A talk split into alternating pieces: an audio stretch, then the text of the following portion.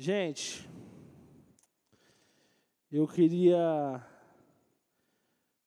Por um instante eu pensei que o Hugo ia falar o que eu ia pregar hoje no começo do culto, mas graças a, graças a Jeová, ele não fez isso. Então, eu queria conversar, trocar uma ideia com vocês, o seguinte. Queria, sem saber, eu comecei a escrever, comecei a escrever não, comecei a pensar no que eu ia falar hoje, e a minha querida esposa me questionou sobre o que, eu ia falar. Obrigado, lindão. E eu falei assim, eu estou pensando em falar sobre isso. E aí eu comecei a falar mais ou menos o que estava na minha cabeça. E ela falou assim, ó, oh, o legal é que é meio que uma continuação do que o pastor Bruno falou na semana passada. Eu falei, então é de Jesus mesmo. Então, estamos no lugar certo. E eu queria conversar com vocês hoje sobre uma coisa muito, muito, muito legal, muito importante. Eu queria falar sobre amizade. É, é muito bom ter amigos. É muito bom ter amigos. É muito bom poder dividir momentos, dividir histórias. É, é muito bom viver momentos bons e ruins com os nossos amigos. E a Bíblia, ela é literalmente repleta de histórias sobre isso. A Bíblia é repleta de citações e acontecimentos que mostram para todos nós o que é verdadeiramente uma amizade, o que uma verdadeira amizade causa em nós e causa nas pessoas ao nosso redor. E eu queria, Fernando, abre para a gente 1 João 4, 21. Eu queria começar com esse texto. Nossa, já? Esse texto aqui é o final do, o final do capítulo e ele está dizendo assim: Ele nos deu este mandamento: quem ama a Deus, ame também o seu irmão. Os dois maiores discípulos, os dois maiores é, mandamentos que ficaram para nós Ame ao seu Deus sobre todas as coisas, de todo o seu entendimento. Que é muito legal isso, em primeiro lugar, porque a gente tem muitas dificuldades de entender isso, né? É, sobre todo o seu corpo, todo o seu entendimento. E aí a gente pode lembrar lá de Romanos 12, 2, que diz que nós devemos prestar um culto consciente ao Senhor. Então, tudo que nós fazemos ao Senhor, nós fazemos consciente. Nós fazemos é, é, planejado, nós não fazemos na emoção do momento, nós fazemos porque nós estamos respondendo ao amor que Ele nos deu. Tem aquela música do Morada, Ele me amou primeiro? Essa é a continuação desse texto. Anterior a esse texto diz: Nós o amamos porque Ele nos amou primeiro. E o texto diz: ele nos deu esse mandamento: quem ama a Deus, ame também o seu irmão. E quando a gente está falando de irmão aqui, a gente não está falando de irmão de sangue. A gente está falando de irmão como irmãos em Cristo. Todos nós somos filhos de Deus e, mediante ao sangue de Cristo, nós somos irmãos. Então, nós devemos amar todas as pessoas, todas, indiferente, nós devemos amar todas as pessoas. Mas existem pessoas que passam pela nossa história, que passam pela nossa caminhada, que a gente chama de amigo. Todos somos, todos irmãos, mas infelizmente ou felizmente, não somos todos amigos. Temos poucos amigos na vida, temos diversos tipos de amigos. Temos amigos, eu sempre falo uma coisa para Jaqueline, que é, a gente em trabalho, até em igreja, a gente vive um tipo de amizade que eu chamo de amizade geográfica, que é uma amizade condicionada ao ambiente. Eu tive grandes amigos quando eu morava no Paraná, e eu, você com certeza, tenho certeza que você já falou a mesma coisa. Vou levar fulano para o resto da minha vida. Isso aqui vai ser padrinho do meu casamento. E aí você mudou de escola, de igreja, de cidade e sei lá, faz uns cinco anos que você nem fala com essa pessoa. É normal isso. São amizades, como eu digo, geográficas.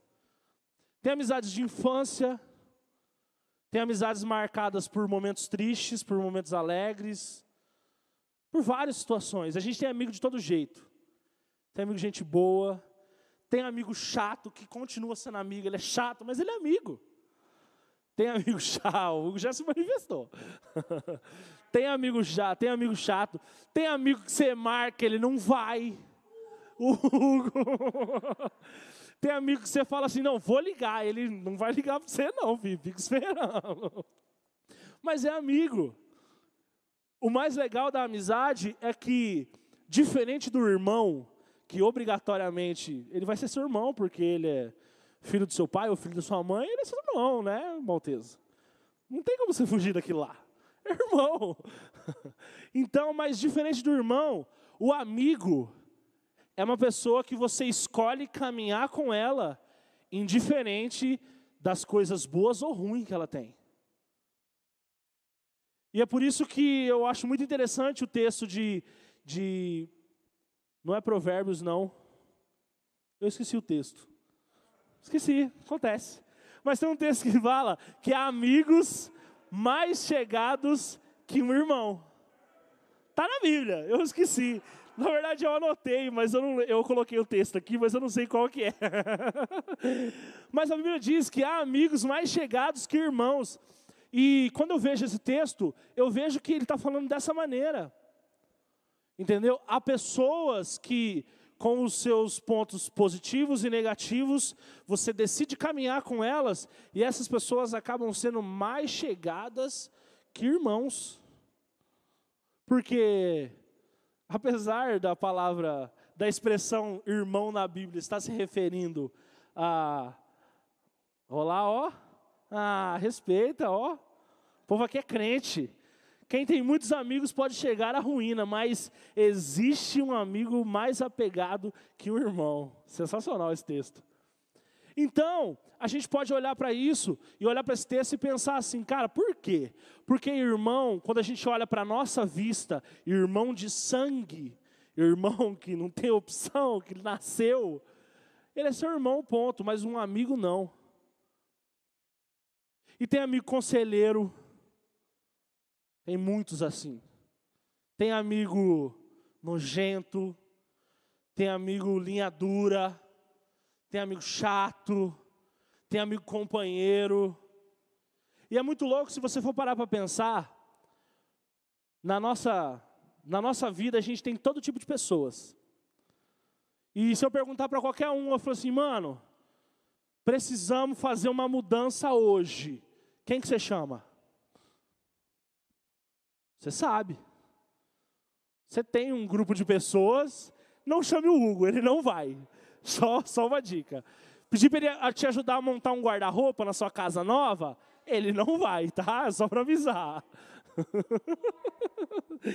então, se eu falar para você que você precisa de uma ajuda no, na sua escola, numa matéria, você sabe quem você chama. Então, pessoas de criações diferentes Pessoas com realidades diferentes decidem caminhar juntas. É por isso que é muito louco o casamento. Porque começa disso. Porque eu vou falar para você. Ser humano aqui é de Deus, casei com ela. Mas eu vou te falar um negócio, meu amigo. É gente, mano. Gente é difícil. Gente é complicado. Porque amigo tem um limite, né? Tem um limite. A gente aproveita normalmente só as partes boas, normalmente. Mas todo relacionamento sai disso. Sai de uma amizade, pelo menos deveria sair de uma amizade. Então, nós entendemos que toda vez que a Bíblia fala que nós devemos amar os nossos irmãos, ele está falando de todas as pessoas. Todos nós que somos filhos de Deus, através do sangue de Jesus, somos irmãos. Só que nesse texto ele deixa bem claro: quem tem muitos amigos pode até chegar à ruína, mas existe um amigo que é mais chegado que um irmão. Um grande exemplo disso a Bíblia tem. A Bíblia tem e é é no texto de Provérbios 17, 17, que traz essa referência, coloca para nós aí, Fernando. É um texto muito conhecido. O amigo ama em todos os momentos, e um irmão é um irmão na adversidade. Tem umas versões que diz: em todo tempo ama um amigo, e na hora da angústia nascerá um irmão.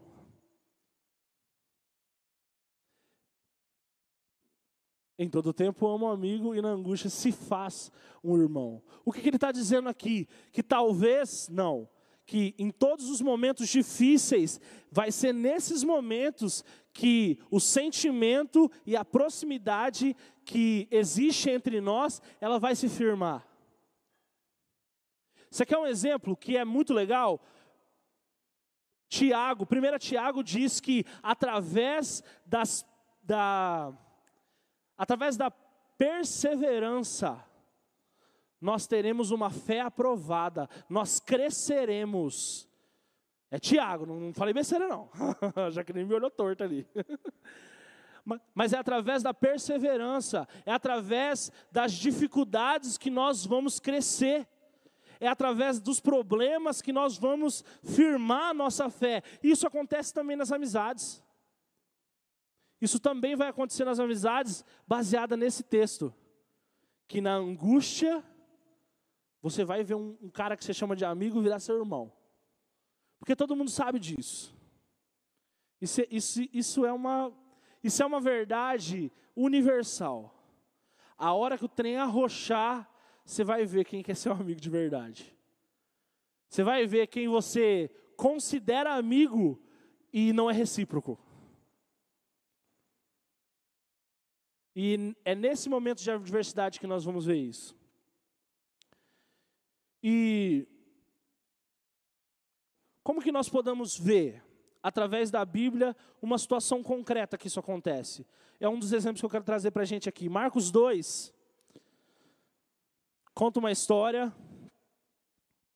Marcos 2, 1. Ó, todo mundo conhece essa história, é uma história muito sim, muito, muito tranquila. Dias depois entrou Jesus de novo em Cafarnaum e logo correu que estava correu que estava em casa. Muitos afluíram para ali, tantos que nem mesmo junto à porta eles achavam lugar, e anunciava-lhes a palavra. Alguns foram ter com ele, conduzindo um paralítico, levando por quatro homens. Todos conhecemos essa história, ou pelo menos a maioria. Essa história é muito conhecida, quatro amigos que levam um homem. Nesse texto ele fala homens, mas existem vers algumas versões que falam quatro amigos. E esses, esses homens ouvem que Jesus está em Cafarnaum. E eles levam o amigo deles paralítico até Jesus. Só que um pouquinho antes do texto ele está dizendo: existiam tantas pessoas dentro da casa que não era possível chegar até Jesus. Próximo. E não podendo aproximar-se dele por causa da multidão, descobriram o eiraldo no ponto correspondente. Nossa, essa versão tá top. Não podendo levar até Jesus por causa da multidão, removeram a parte da cobertura do lugar onde Jesus estava, através de uma abertura no teto. Baixaram a maca em que estava deitado o paralítico. O primeiro, um dos, um dos pontos que eu quero trazer para a gente é: as amizades podem nos levar a lugares que a gente nunca pensou chegar. Para o paralítico, a realidade dele era aquilo. A realidade do paralítico era passar o resto da vida na cama mas ele tinha quatro amigos que ouviram falar de Jesus e falaram: peraí, Jesus cura, Jesus transforma. E o mais louco que eu tenho certeza absoluta que esses quatro homens também tinham problemas. Talvez não tão graves com, como o amigo que era paralítico, mas eu tenho certeza absoluta que os quatro tinham um problema. Só que os quatro se juntaram e falaram assim: ô, oh, Jesus está aí, mano. Jesus está na casa ali em Cafarnaum. Vão levar o Zé lá. E o outro fala: então vamos. Eles pegam o paralítico, levam até a casa, chega lá, a casa não tem como entrar. E as nossas amizades podem nos levar a lugares que nós nunca imaginamos.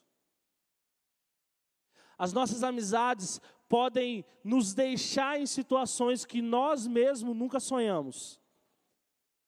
E nesse momento, os quatro amigos falam assim: Jesus está ali, mano.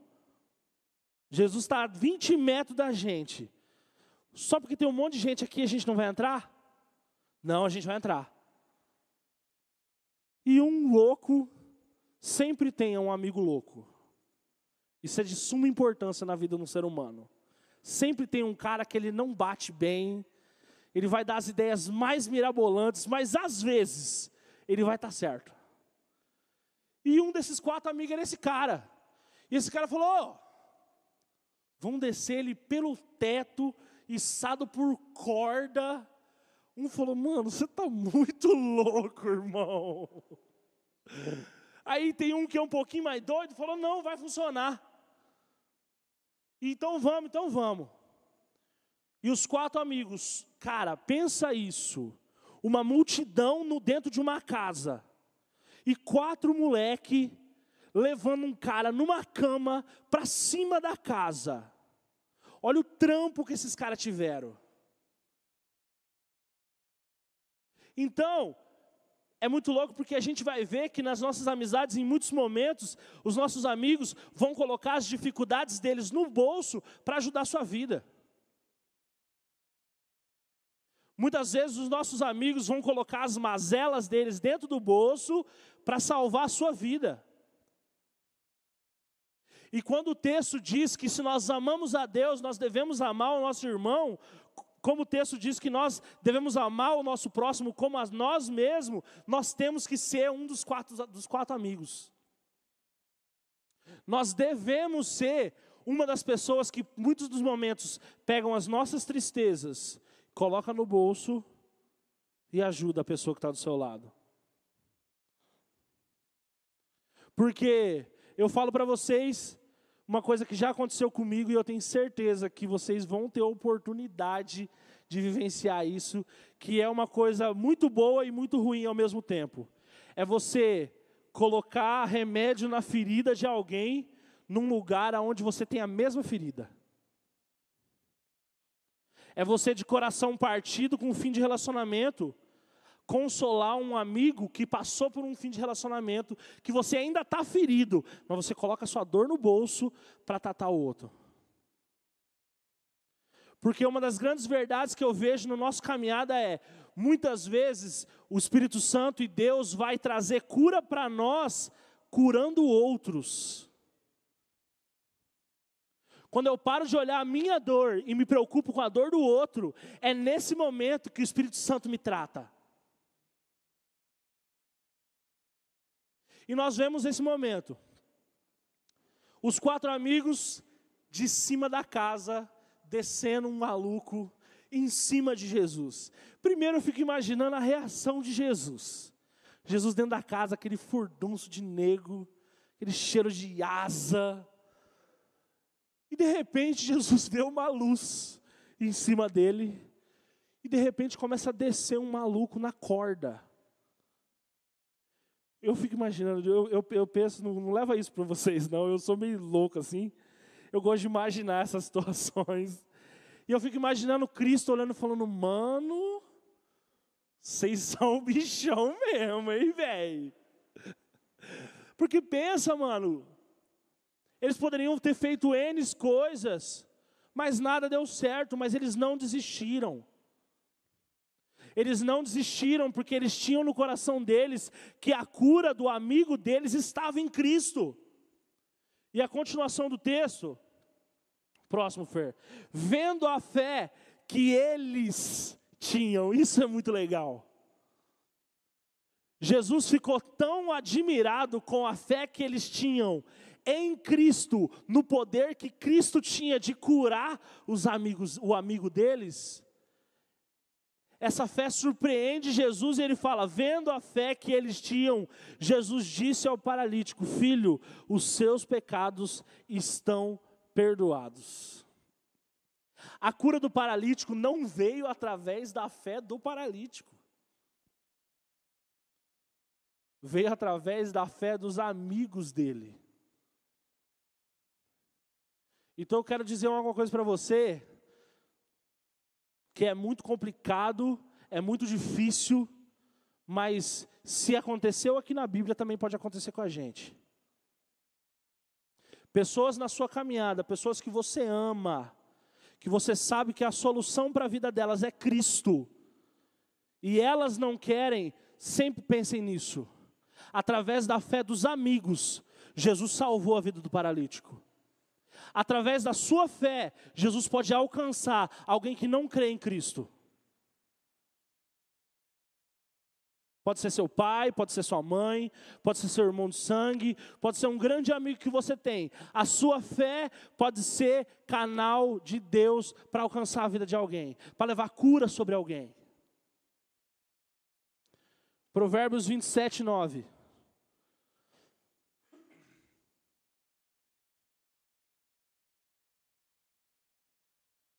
Perfume e incenso trazem alegria ao coração. Do conselho sincero do homem nasce uma bela amizade. Muitas coisas podem agradar o nosso coração, só que amizade só se faz em momentos difíceis. Amizade se concretiza em momentos difíceis. Um segundo ponto é que a amizade, as nossas amizades, podem ultrapassar gerações. Quantos aqui são amigos dos filhos dos amigos dos seus pais? Ó, um, dois, três, quatro, cinco, seis, sete. Existem pessoas, existem amizades que ficam na nossa história que os seus filhos vão usufruir, vão aproveitar da amizade que você está semeando hoje. Por isso que nós devemos ter muito cuidado com as pessoas que nós chamamos para perto de nós. E nós devemos zelar por essas pessoas, porque o seu futuro, a sua futura família vai usufruir disso também. E na Bíblia a gente vê uma situação muito parecida. 2 Samuel, capítulo 9, conta a história de Mefibosete.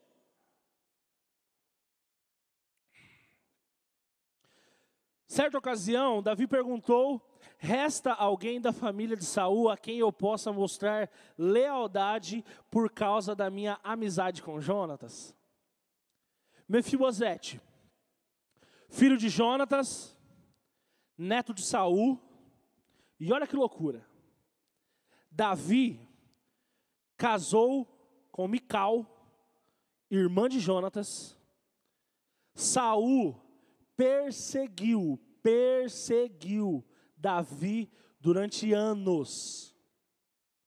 A gente acha que a história de Davi, ela começa em Golias, aí ele ganha de Golias, aí ele casa com Mical e aí ele vira rei.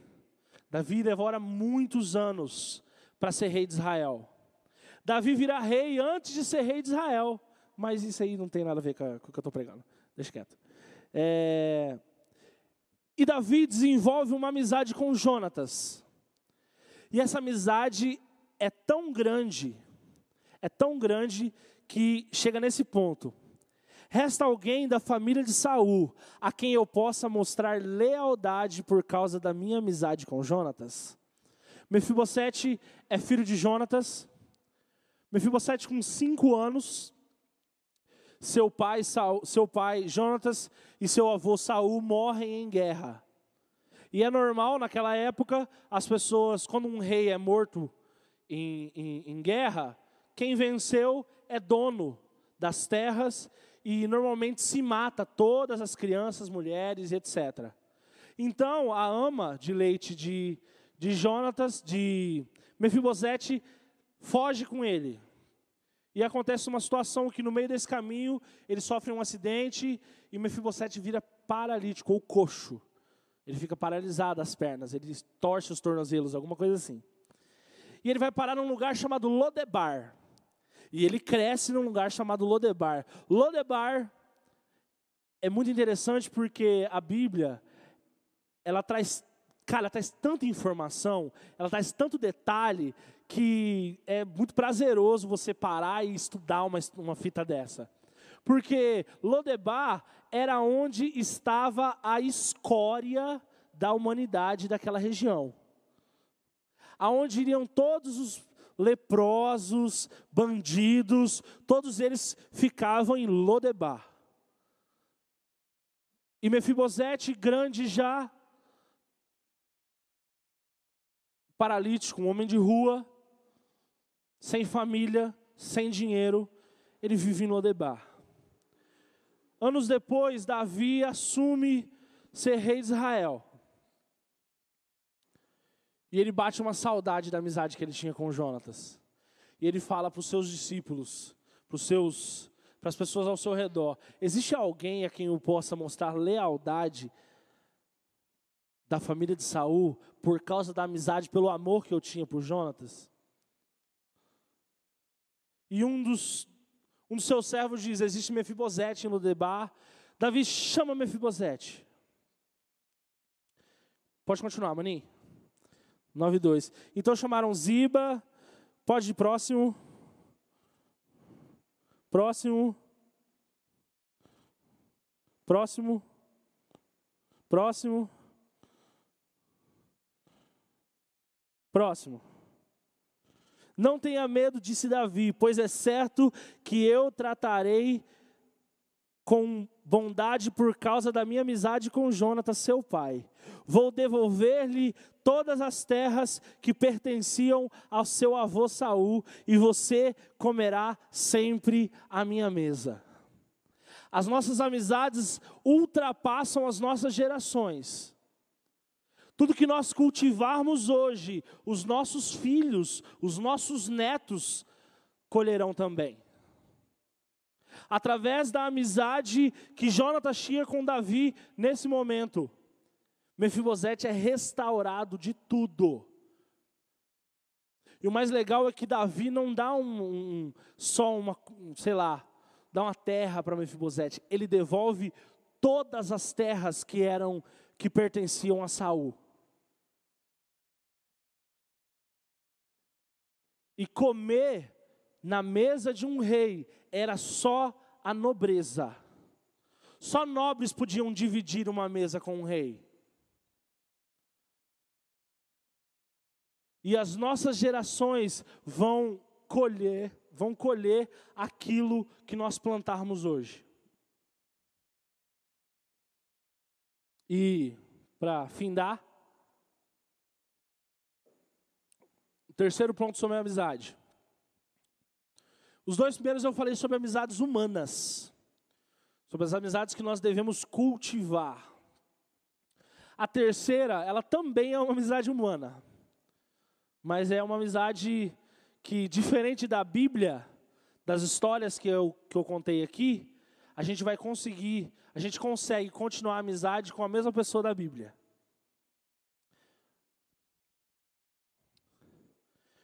Terceiro ponto que eu quero falar de amizade é a amizade com Cristo. E eu quero usar uma pessoa de referência para isso. Discípulo de Jesus, João. Todo mundo conhece, todo mundo não, mas muita gente conhece João como discípulo amado.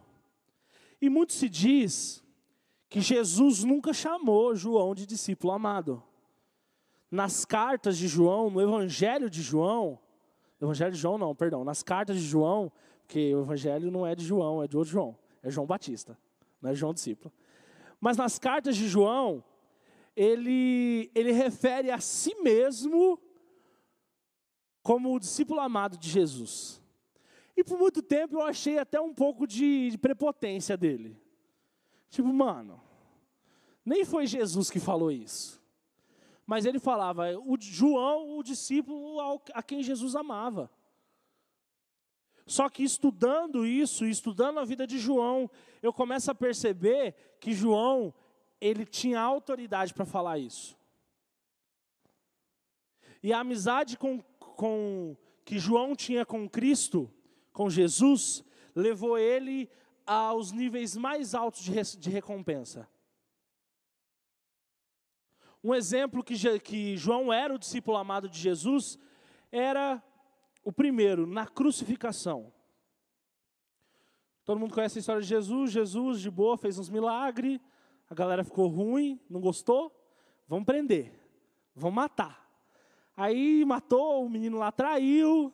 Beleza, segue a história. E nesse caminho, Jesus tinha 12 discípulos. Né? 12 discípulos. Judas traiu, tem 11 ainda. Beleza, tem 11. Só que dos onze discípulos, o único que chega com Jesus na crucificação é João. Todos os outros, Pedro, todos, todos, todos, todos, todos, todos, todos fugiram. Todos, todos fugiram. No decorrer do caminho, todos fugiram. Negaram, correram, não conhecem esse aí, mas João não. João continuou. João caminhou com Cristo toda a crucificação. João chegou no Gólgota, onde Jesus foi crucificado.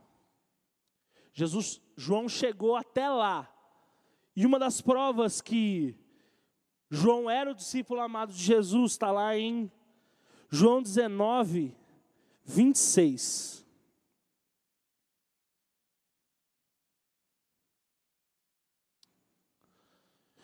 Quando Jesus viu sua mãe ali perto dela, o discípulo a quem ele amava.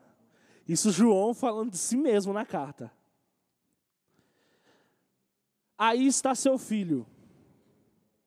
E ao discípulo, aí está a sua mãe. Daquela hora em diante, o discípulo a levou para casa. Uma das provas que João era verdadeiramente amigo de Jesus Jesus confiou talvez a, a pessoa mais importante da vida humana dele a João. Se você fosse morrer hoje, para quem você deixaria assim, mano? Cuida da minha mãe como, ela, como se ela fosse sua. Eu sei que tem muita gente que tem problemas com pais, etc., mas para quem você deixaria essa pessoa? Em quem você confiaria o suficiente para cuidar da pessoa que cuidou de você? Para cuidar da pessoa que seja a pessoa que mais merece gratidão por quem você é hoje? Uma das grandes provas que João era verdadeiramente amigo e o discípulo a quem Jesus amava, é isso, ele confiou a pessoa que era mais, mais importante na vida humana dele. Ele confiou a João. Quando Jesus ressuscita, todos duvidam, todos duvidam. O único que sai correndo da casa e vai ver o sepulcro é João. E o ponto que eu queria trazer para a gente refletir sobre a amizade de João com Cristo é: as nossas amizades, a nossa amizade com Cristo, pode nos dar o poder de ir além e ver além e saber do futuro. Cristo pode te dizer o futuro. Cristo disse o futuro para João. De todos os discípulos, todos os discípulos, todos tiveram mortes terríveis. Terríveis, terríveis, terríveis. Enforcados, apedrejados, crucificados de cabeça para baixo, todos tiveram mortes terríveis. Apenas João. E o mais louco que João, eu vou ler o texto para você para entender, para vocês entenderem o que eu estou querendo dizer. Primeiro, vai lá, João 15, 15. Antes de eu falar isso.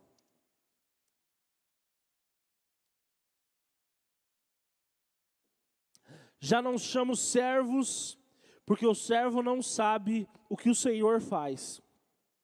Em vez disso, eu tenho vos chamado de amigos, porque tudo que ouvi de meu Pai eu lhes tornei conhecido. Foi isso que Jesus fez com João. João passou do nível de discípulo, de servo, para amigo. E ele caminhava com Cristo, ele tinha relacionamento com Cristo. E lá no texto de Apocalipse 1, 9.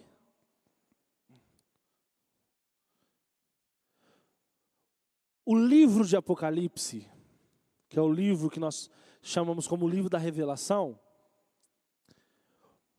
todo, todo mundo, a, sua, a mãe de vocês assiste Apocalipse na Record? A minha assiste. Já assistiu três vezes.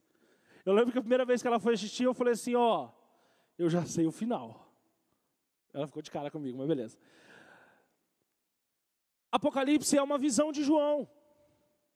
E ó, esse texto aqui, ó, eu, João, irmão e companheiro de vocês no sofrimento no reino e na perseverança em Jesus, estava na ilha de Pátimos por causa da palavra de Deus e do testemunho de Jesus. Por que ele está falando isso? Porque antes disso, ele testemunhando de Jesus e falando de Jesus, ele era o último discípulo vivo. Todos os outros haviam morrido. Nessa época, João já tinha 95 anos. E os homens prendem João. E essa, esse, isso é sensacional. João é preso e é levado a uma morte muito, muito, muito, muito tensa. João ia ser jogado num caldeirão de óleo fervente. E o mais incrível, João foi jogado num caldeirão de óleo fervente com 95 anos. E o que ninguém esperava é que João ia entrar no caldeirão de óleo quente e ia estar tá curtindo. Estava quentinho o óleo. E no desespero de ver que o óleo quente não destruiu, não matou João, eles isolam João na ilha de Pátimos. Próximo. No dia do Senhor, achei-me no espírito e ouvi por detrás de mim uma voz muito forte, uma voz forte como de trombeta. Próximo. Que dizia: escreva num livro o que você vê e envie essas cartas, essas sete cartas, essas sete igrejas. Nossa, gente, desculpa. Éfeso, Esmirna, Pérgamo, Tiátira, Sardes, Filadélfia e Laodiceia. Próximo. Voltei-me para ver quem falava comigo. Voltando-me, vi sete candelabros de ouro entre os candelabros alguém semelhante ao filho de homem, com uma veste que chegava aos seus pés, um cinturão de ouro ao redor do seu peito. Sua cabeça e os seus cabelos eram brancos como a lã, tão brancos quanto a neve, e os seus olhos eram como chama de fogo. Os seus pés eram como de bronze, numa fornalha ardente, e a sua voz era como o som de muitas águas. Tinha em sua mão direita sete estrelas, e da sua boca saía uma espada afiada de dois gumes, e a sua face era como o sol quando brilha em todo o seu fulgor. Quando vi, caí, caí aos seus pés como morto, e então ele colocou a sua mão direita sobre mim e disse: Não tenha medo, eu sou o primeiro e o último. João, através de uma amizade, chegou num lugar que quase ninguém chegou na história da nossa da humanidade. Na Bíblia, existem algumas pessoas que tiveram o prazer de conhecer o céu, vamos dizer assim. Enoque, que caminhou com Cristo e caminhou com o Senhor e desapareceu. Elias, que subiu numa, numa carruagem de fogo. O ladrão ao lado de Jesus. E João, de todos os discípulos, através de uma amizade que João tinha com Cristo, João conheceu a Nova Jerusalém. João viu o que ninguém viu. João experimentou o que ninguém experimentou. Através da amizade que ele tinha com Cristo, João viu Jesus glorificado. João teve o prazer de ver Jesus na sua forma mais sublime.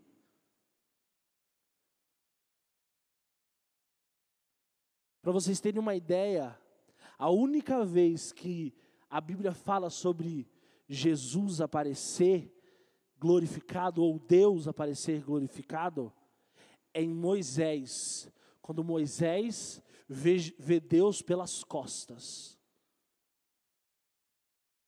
João, por causa de uma amizade, por causa de um relacionamento, ele viu o que ninguém viu, ele experimentou o que ninguém experimentou, ele descobriu o que ninguém descobriu.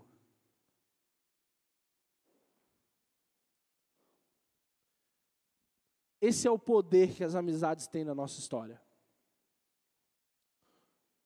Uma amizade com Cristo pode fazer você descobrir o seu futuro. Eu não estou falando que você vai fazer amizade com Cristo e você vai descobrir outro apocalipse. Mas o seu futuro, a sua história, o seu amanhã,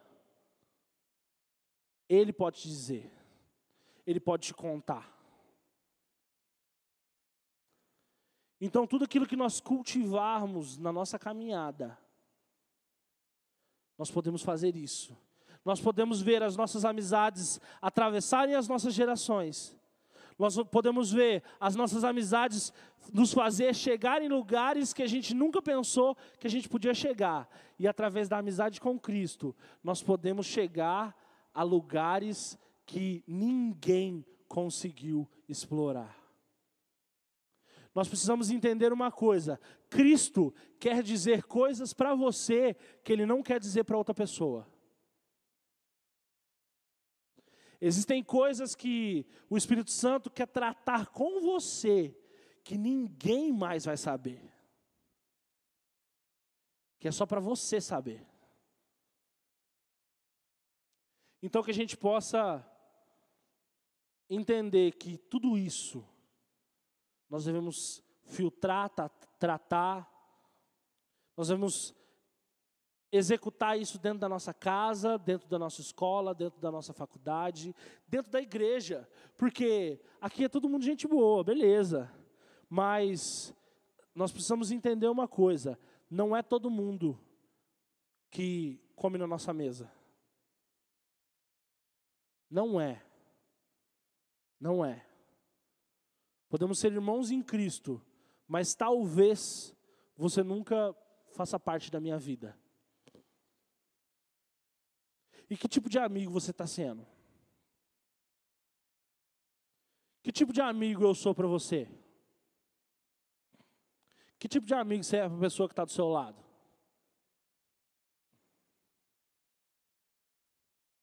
Nós devemos pensar nessas coisas, nós devemos levar isso em consideração.